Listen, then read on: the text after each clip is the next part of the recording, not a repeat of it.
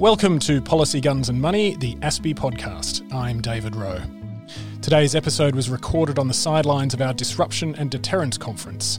ASPI's Alex Caples talks about government, industry, and innovation with Sean Singleton, partner and VP of Business Development at America's Frontier Fund. Sean is brimming with good advice.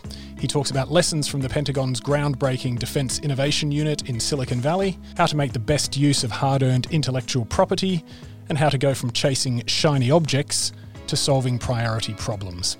Sean can even riff on Indiana Jones movies and the Beatles, so I'm sure you'll enjoy the conversation. Hello, everybody. Uh, I'm Alex Caples. I'm the Director of Cybertech and Security here at ASPI. I'm joined by Sean Singleton, Partner and Vice President of Business Development at America's Frontier Fund. And we've been privileged to have Sean as a panelist at ASPI's Disruption and Deterrence Conference over the past few days. Sean, you spoke at your panel on the relationship between innovation, industry, and capability. A number of the panel sessions over the past few days have circled this issue of industry and government collaboration on emerging and disruptive tech and essentially how we can do that better. How governments understand technology landscapes that are mostly in the hands of private industry, how they consistently articulate their needs, and then, of course, how we harness and integrate tech effectively. You've emphasised how difficult that has proven to be, and perhaps to set the scene, you could briefly speak to what the key challenges are that you see for that collaboration. Well, thank you so much for your time uh, today, and then also for the question. You know, one of the things that I've seen over this past 20 years is that people do what I'd like to say is chase the shiny object. And they fixate on the technology without really an understanding of how they're going to leverage it and so they want to chase chat GPT. They want to go ahead and chase robotics. They want to do all of these different grandiose things. And once they actually have it, they don't know what they're going to do with it. And so what I've seen that works well is uh, viewing it as more like a business process, reengineering exercise, and sort of start by saying, what's the problem that we're trying to address first? And then work backwards from there. Because my overwhelming presumption is, is that if you think something can exist, it will eventually but exactly what do you want it to do over the time that you're actually investing in it? And just again work backwards from there. Of course. That, i mean this is really very much that defense process this this conference primarily focused through a defense lens. But but that what effect do i want to achieve question then working back through what is essentially an engineering process. And the US has experimented with a range of mechanisms intended to kind of do that, I suppose, to foster innovation, to harness it properly. Paul Scharre made the point yesterday that uh, it's not enough just to have the technology there, as you say, to, to see that next shiny object, but it's also about who harnesses it best and how you how you do that, and knowing what effect you need to achieve. So one of the mechanisms that the US used was uh, or, or, has been um, working on for the last decade or so is the Defence Innovation Unit, and you've been pretty heavily involved in that. Can you just take us through why and how that was set up? Yeah, and so Maynard Holliday, who was on the uh, panel earlier today, or had a fireside chat, talked a little bit about the origins, or that sort of the origin story. There is, you know, Secretary Carter was the first Secretary of Defense that had come to Silicon Valley in over a generation. And so Bill Perry was his mentor, and Bill Perry was working at Stanford University, Hoover Institute, and there in Silicon Valley, you're just exposed to technology. But one of the things as an outside observer, again, you're prone to the shiny object. You say, well, there's great technology there. But what you don't realize is that the technology that actually flourishes is there to address a specific client problem, right? And so Secretary Carter recognized that the Department of Defense needed a lot of things from the private sector that weren't coming from the traditional primes. And it's not their own fault that there wasn't coming from them because the incentive structures aren't aligned to where you actually get cutting edge technology. But you could go to Silicon Valley and have these folks work on priority problems and then bring them back into the Department of Defense. The first wave of DIU, what I call DIU 1.0, were very well intentioned folks that were hyper intelligent, but they had never been in the private sector. And as a result of that, they would meet with entities and they would have several conversations with them, but there were no deals that were being discussed. It was technological exploration, but not necessarily actually consummated in a transaction. Well, if you spend any time in any venture capital ecosystem, especially in Sand Hill Road in Silicon Valley, time is the most precious resource. And so if you're not in a third conversation talking about a specific transaction, you're officially in the wasting time category. So the first wave of DIU did that for a period of nine months, to where Secretary Carter received a couple of phone calls from some very prominent people in the valley that says you're wasting time here. If you're really serious, you need to bring in a new cadre of people that understand the way the valley operates that can also translate the problems that you have more succinctly back into the companies that actually will solve them. And oh, by the way, you need to have acquisition authority. That is the most important thing is that if you're not able to go ahead and have a conversation and say, I will be able to do this deal with you, again, you're really wasting people's time. So you're really looking there at needing an understanding of the effect you need to achieve, perhaps an, a degree of open mindedness about the technology um, that you see and how you uh, thinking about how you might then apply that. Equally, a group of people who understand how business works and how you can translate that from industry to government. And from a government point of view, you need an, an authorising environment, an enabling environment. Those are the kind of four factors that really make this thing work. Um, lessons learned over the past 10 years beyond that Carter one, how did, how did Carter 2 do with DIU? So when the group of people came in under Raj Shah, I like to say at least up until now, it was the golden era of DIU. And the reason why I say that is because the business process that we pioneered and put in place was that you had to have a priority problem if you were a government customer. And you had to have dollars associated with that priority problem because if you didn't have dollars associated with it, it really wasn't a priority problem. And last and definitely not least, and probably the most important, you need to have sweat equity in the actual process in and of itself. So it's nice to have the dollars, it's nice to have the problem, but if you're not committed to actually scaling it at the end of the pilot prototype, then you're wasting everyone's time. And so all of the DIU customers come in with those three things and the ability to, once the pilot is done, you scale it out. And then you actually have a program of record, for lack of a better term, to where these entities can now go to investors in the private sector and say, we're doing this for the Department of Defense or the intelligence community. You should actually want to go ahead and invest in us because these use cases that we're addressing for DoD and the intelligence community are commercially applicable. And so when I go back to the golden day, golden heyday of DIU, you look at things like Shield AI, which is an autonomous drone company that came out of that. Project Kessel Run, which is the agile software development that came out of DIU what was the Joint Artificial Intelligence Center came out of DIU during this period of flourishment. Um, companies like C3AI that actually had a $1 billion pop in their valuation because of the DIU contract saw a lot of value in the engagement model. That all came to a crashing halt, though, when a large Fortune 200 company recognized that there was a contract vehicle that was let that would have had potentially a $1 billion economic value to this small company. They lodged a protest to the General um, Accounting Organization, GAO, and that protest was sustained. And as a result of that, that contract was terminated. And once that contract was terminated, that sort of set DIU back a number of years in the eyes of Silicon Valley. And so that was probably the biggest lesson learned is that they brought a really innovative process to Washington, D.C., and Washington, D.C. rejected that innovative process. And that was risk aversion in a political sense, or uh, I suppose potentially vested interests in the valley. What what was the kind of proponent there? So what ended up happening is that this Fortune 200 corporation saw the DIU contract as being a precursor of a much larger acquisition that DoD was contemplating. Come to find out, they were completely separate apart. Mm, there was no nexus there. As a result of that, the protest was sustained, the contract was canceled, and then the much larger acquisition in of itself was also protested and was eventually canceled and scrapped. And actually, I think the Department of Defense, this is in a cloud migration space, has come out with a number of other solicitations to replace the momentum that was lost a few years back.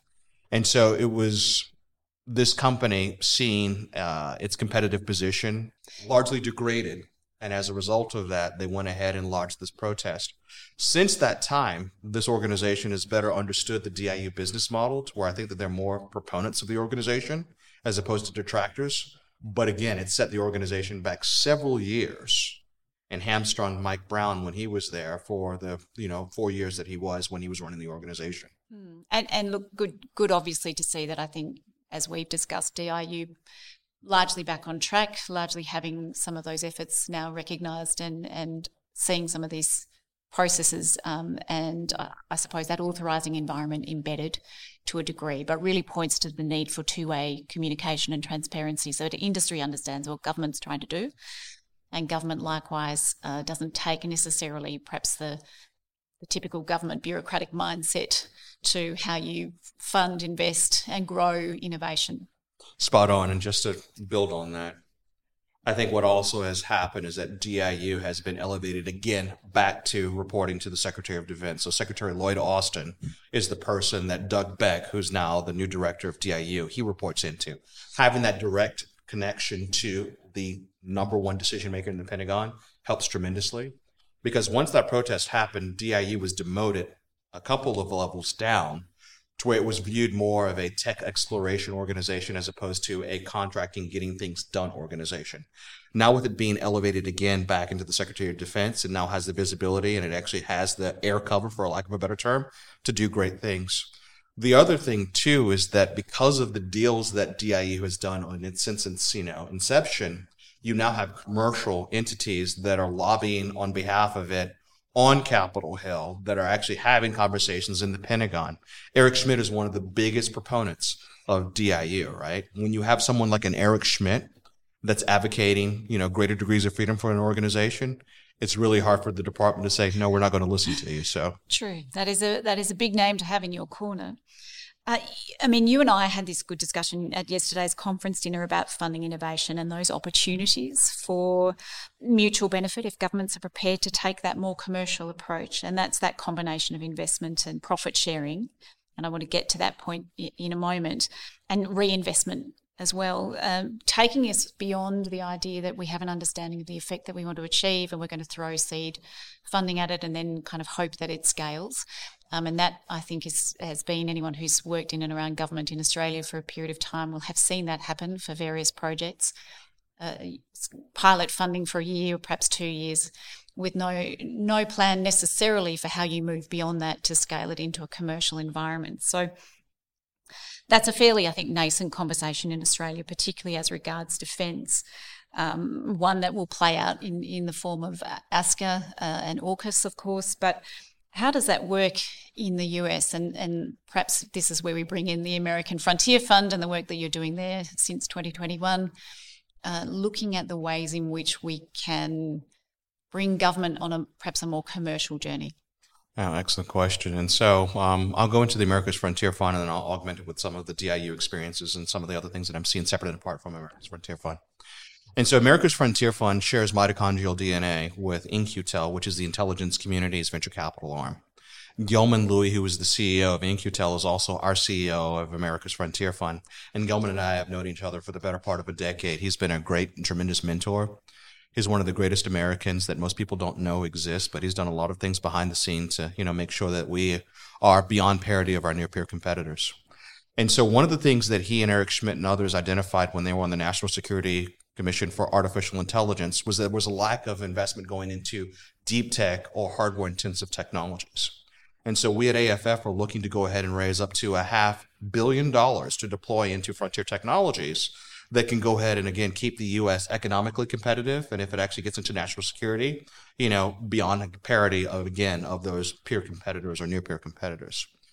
Um, the thing that is really interesting about AFF is that we're not a dual use focused fund. Again, it's going to be economic competitiveness that we're trying to grow. And we would love to be the backstop capital for a number of things that might not necessarily have the opportunity to actually find government funding until the government is in a position to say, take advantage of a capability, right? That's the long term vision of what we're seeking to do. We also want to be able to go ahead and go to the universities and the labs across the country and find intellectual property that we can build teams around that we can then go ahead and expose to you know the commercial markets over time to where they'll have a liquidity event either they get acquired or if they're lucky they have uh, you know an initial public offering an ipo because if you do transactions repeatedly that's when you build up that halo effect where people actually want to come in and take on the priority problems of whatever your client happens to be whether it's the department of defense or if it's somebody in the metals and mining or in the oil and gas space, right? And so that's what we're seeking to do from an AFF perspective. Where it ties into DIU is, is that DIU needs to work hand in hand with the public sector to find the priority problems. Because if we know what the government's priority problems are as we're foraging for technology from an AFF perspective, we can go ahead and match that back to what the priority problems happen to be. And are we talking here? I mean, we are talking here, as you've said, about this idea that you're not necessarily looking at a defence problem. It's DIU and it's and it's AFF, of course, but looking at perhaps national problems or problems of national importance, but equally being able to find a dual use component there potentially, one that may not necessarily be immediately obvious in the short term. Any good recent examples of, uh, I know we talked about iPhone patents, for example, last night, but any good recent examples that you can think of that have come out of DIU where, whereby you actually see the value in a slightly different way, but nonetheless, defense at some point does see the value. Yeah, and so what we talked about last night was that there's over 40 different pieces of intellectual property that went into the construction of an iPhone, right? And so a lot of intellectual property exists on the cutting room floor, for the lack of a better term, that the Department of Defense or NASA and others have left there. And folks like Steve Jobs and now Tim Cook have actually picked up and they've actually made world class products, right? When you go and you look at some of the DIU portfolio companies, Saildrone, which has these autonomous platforms going around the world collecting weather data and sensory data and then giving it back into a central repository to where it's being, you know, parsed and analyzed. That's another company out there that's doing some great things. Um, you know, I come back to to to Shield AI, which is an, a company that I think is probably the best manifestation of going from priority problem all the way to like you know unicorn status. to where this was an idea that was started by two brothers, one who has been a serial entrepreneur and the other one was a Navy SEAL.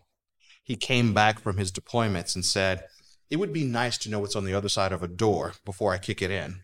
Wouldn't it be nice to go ahead and have a drone that's leveraging, in this case, LiDAR technologies to map out a building, right?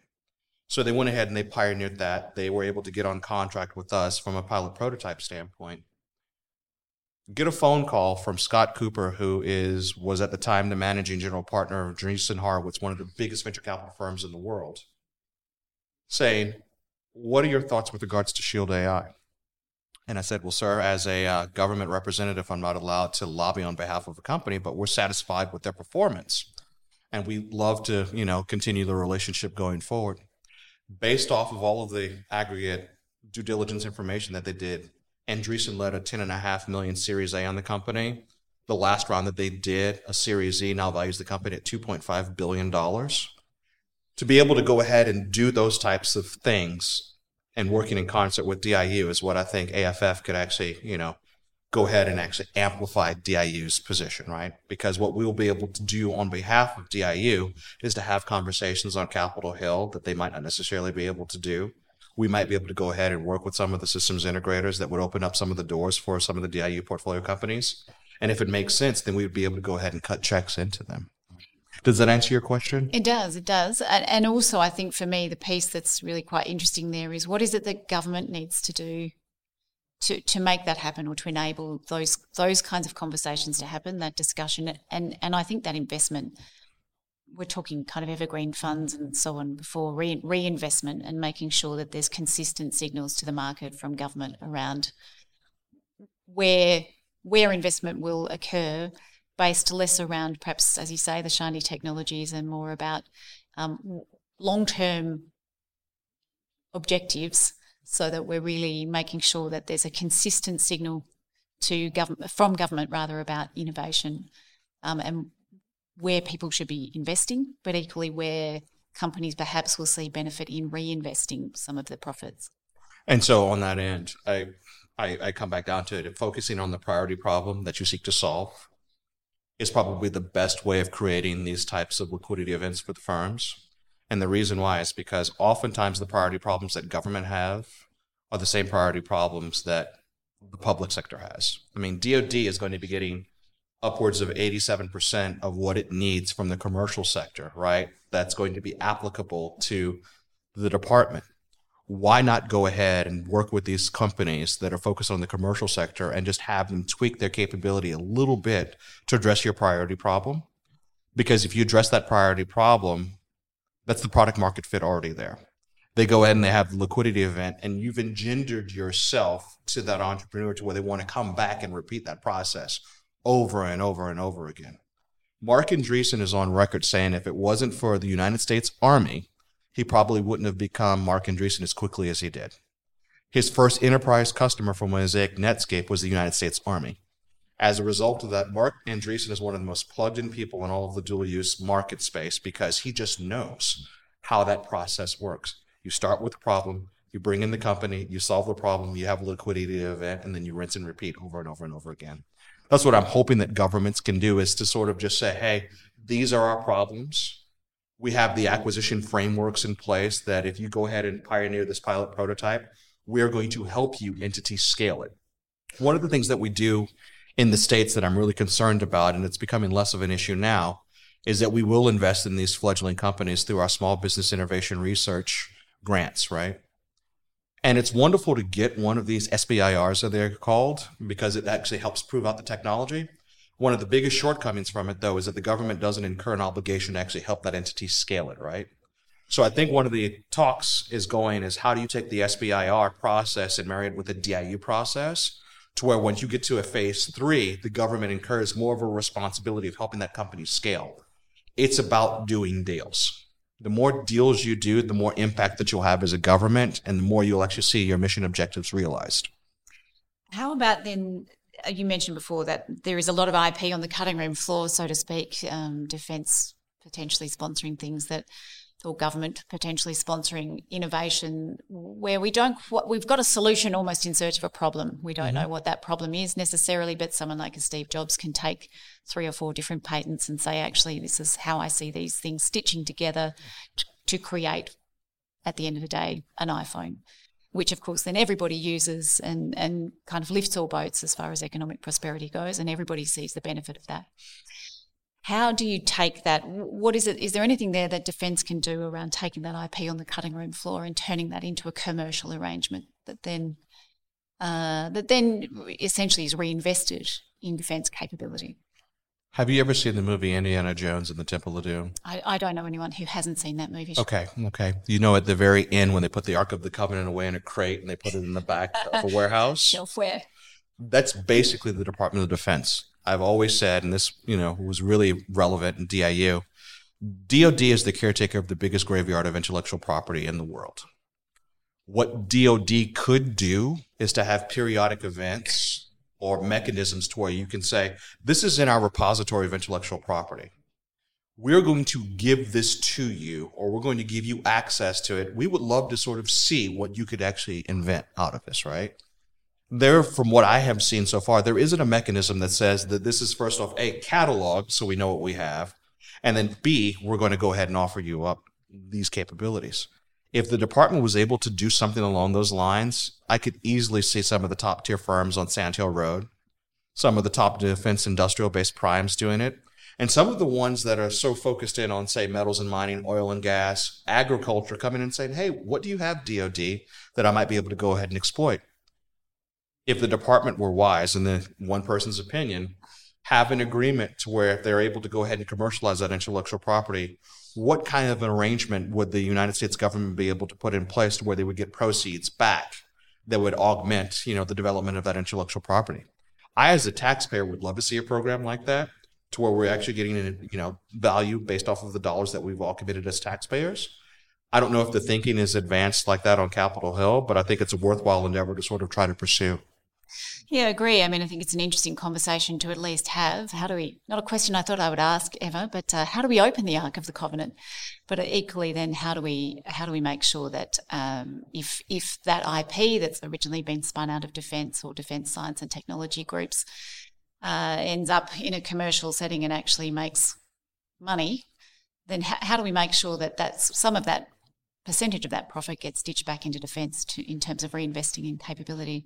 Certainly a really interesting question, um, possibly one that is uh, slightly further down the track for, from an Australian point of view, just in terms of that kind of military civil complex, military industrial complex, but um, one that's worth considering nonetheless. Absolutely. And I think AFF is going to be very vital in that conversation if it ever happens. And what I mean by that again is our business model is to go and find intellectual property and try to commercialize it.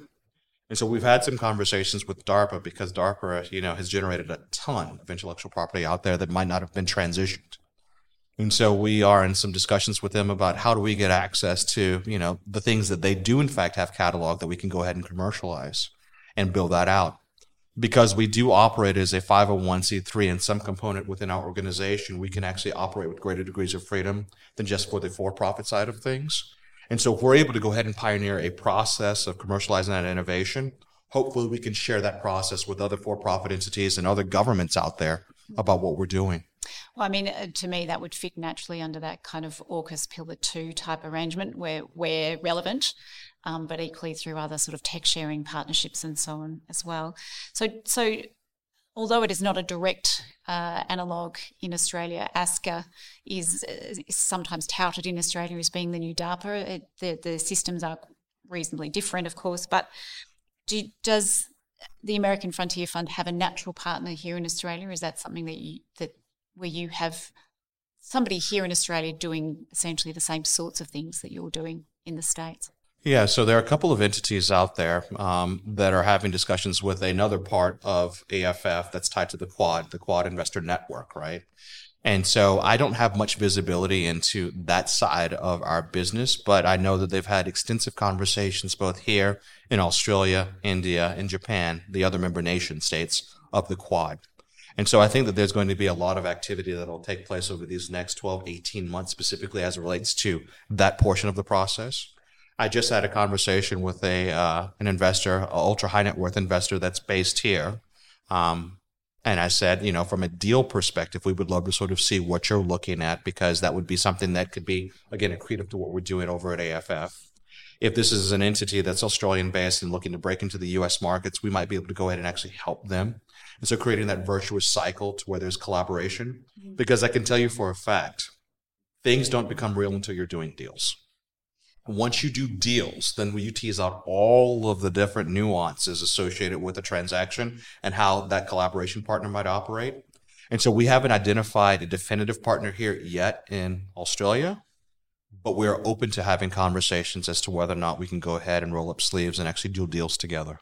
So the Quad uh, arrangement's been in place for some time now, and I think from an Australian point of view, we have seen the Quad Tech Network, the Quad working groups being developed.